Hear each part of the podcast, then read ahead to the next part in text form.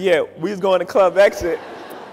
And uh, we get into the, the, we get in the front of the club. We pull up and, and Big sees some guys out there, and he says, "Man, I'm not I'm not going in there." And I'm like, "What?" He's like, "Nah, uh, these guys over there. I don't. I'm not even. You know. Uh, you know, I don't feel like it tonight." So me and Tata, you know, we just came in the music business. We don't really understand what he's saying. We think he's scared. So we like, "What? Let us out this car right now." So me and Tata leave the car, and we talking about Big behind his back. And we was like, man, you, could you believe that, man? He's scared of these guys. We, but we wanted to prove to the guys in front of the club that we wasn't scared. So we go in the club, Big pulls off, and and for a while I thought that he was really scared of these guys until later on I realized that he had a bigger goal and he knew where he was going and he didn't want to deal with it. He wasn't scared. It was just like why do why put himself in that position if he didn't have to? And I thought that was genius. And I guess that helps me a lot as well. And I thought that question was great. Thank you. I mean, I had to survive by my instincts. I'm here because I'm a different, I grew up a different way. And I got out of that. Right. My first album came out when I was 26, so I was already a different artist. Right. You know, a lot of people, uh, album come out, they're 17, 18. So their subject matter is that of a 17 or 18 year old. Mm-hmm. Unless you're Nas and you mm-hmm. like well read and like I think his mom was a teacher or something. Like he was way more advanced for the album that he wrote. Mm-hmm. So I just grew up a different way. Mm-hmm. But she's a very compassionate person. Mm-hmm. And a lot of times you get in trouble trying to help others. Mm-hmm. You know. So I can identify with it. It's just that there's certain things that happen that I, I, it's not really acceptable to right. me. And we just need to speak about right. it. And it's just like, however the relationship evolves, but there's genuine love there. When you get to my age, you will not measure how well you've done by how much money you've got. I can guarantee you that. You'll, you'll all do fine on money anyway. I mean, uh, you know, think about it. Seven hours a day, you know, you're in a bed you got exactly the same mattress I've got. It, you know, I mean, so so that I mean, we're on a parity. I can't I can't outdo you, you know, in terms of my sleeping enjoyment. You can you can match it by by buying this mattress, which we'll give you a special price on. Just mention my name. Uh, we eat at the same places, you know. We eat at Dairy Queen, particularly if you're in my position because we own it. But, but we eat at McDonald's and Burger King, and, and when I leave here, I'll stop by a fast food place. So our eating experiences are the same we travel the same. I mean, I had a 10-year-old car up till about a year ago, you know, it just doesn't make any difference to me. They, they, they all work. We live in a place that's warm in the winter and it's cool in the summer, and we watch the Super Bowl on big screen TV. You do it, I do it. You know, we dress more or less the same. I mean, I pay more for my clothes, but they look cheap when I put them on. So we're really on a, we're, we're on a parity. Yeah. So, so the money isn't going to be that big a deal. Everybody in this country is going to, you know, that with the intelligence this group has, the energy you have, you're going to do well. So what's the difference? What really counts? Well, I would say that you will measure health is enormously important, and that's a matter of a fair amount of luck. I mean, uh, you know, so I won't, I, won't, I don't want, I'm not shortchanging it. I'm just saying you can't do too much about that. But you will measure your success in life by whether, by how many, and extent, whether it's the people you want at 70 or whatever the age may be, you'll measure it by how many of them really love you, you know, in the end.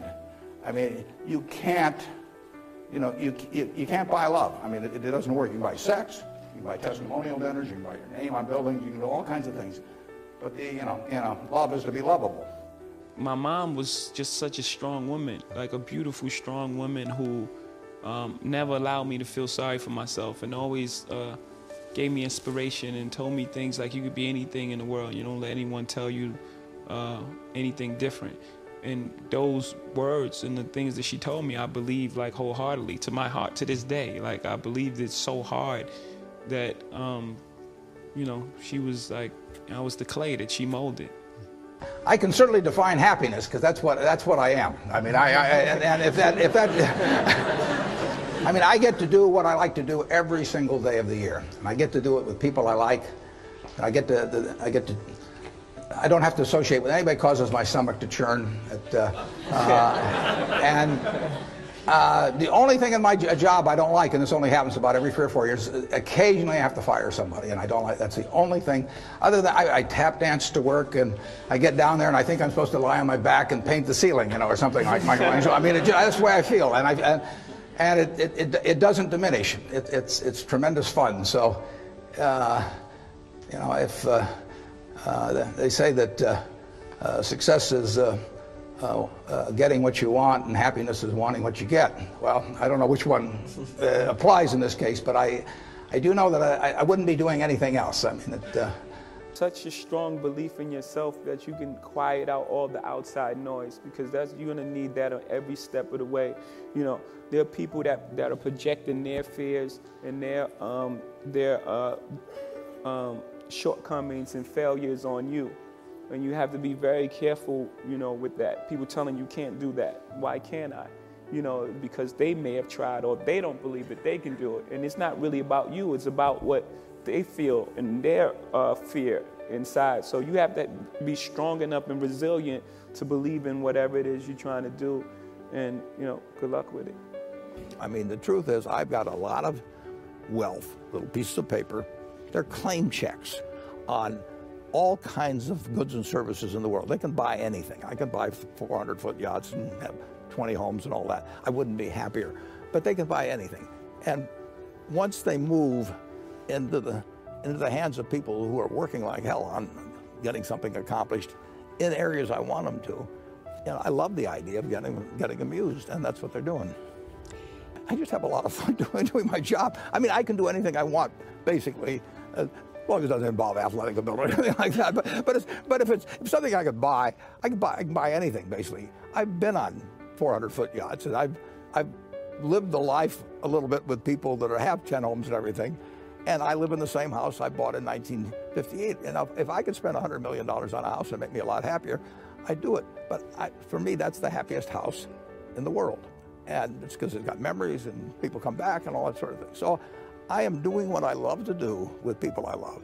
The wealth of, you know, my experiences, you know, I can relate to anybody from anywhere. You know, I can write a rhyme about you in Washington, D.C. on the lawn with the helicopter coming down because I know exactly how you feel, the emotions that you went through, the, the, the, the angst that you feel, the, you know, the things that you hope to acquire. Just being born in the United States in 1930, the odds were like 30 to 1 against me. I didn't have anything to do with picking the United States as I emerged and having decent genes for certain things. And in my own case, I was sort of wired for capital allocation. And being wired for capital allocation a couple hundred years ago in Nebraska wouldn't have meant a thing. Uh, and, and even now, being born in various parts of the world, it wouldn't have meant much. But here I was in this soon to be very rich capitalistic system. And, and it just so happened that what I did paid off enormously in a market system like we have. And I, if I'd had a talent in some other area that was way less commercial, I mean, I would have I would have had a good time doing it, but it wouldn't have paid off like this. But of course, Jay said it perfectly when he talked about, you know, he's in there recording for himself, and the money comes afterwards. I mean, I I got to do what I love. I mean, and it doesn't get any luckier than that. If, if, if, if, you can spend your lifetime doing things you love every single day, I mean, I, I would be doing what I did, what I do now, and I would have done it in the past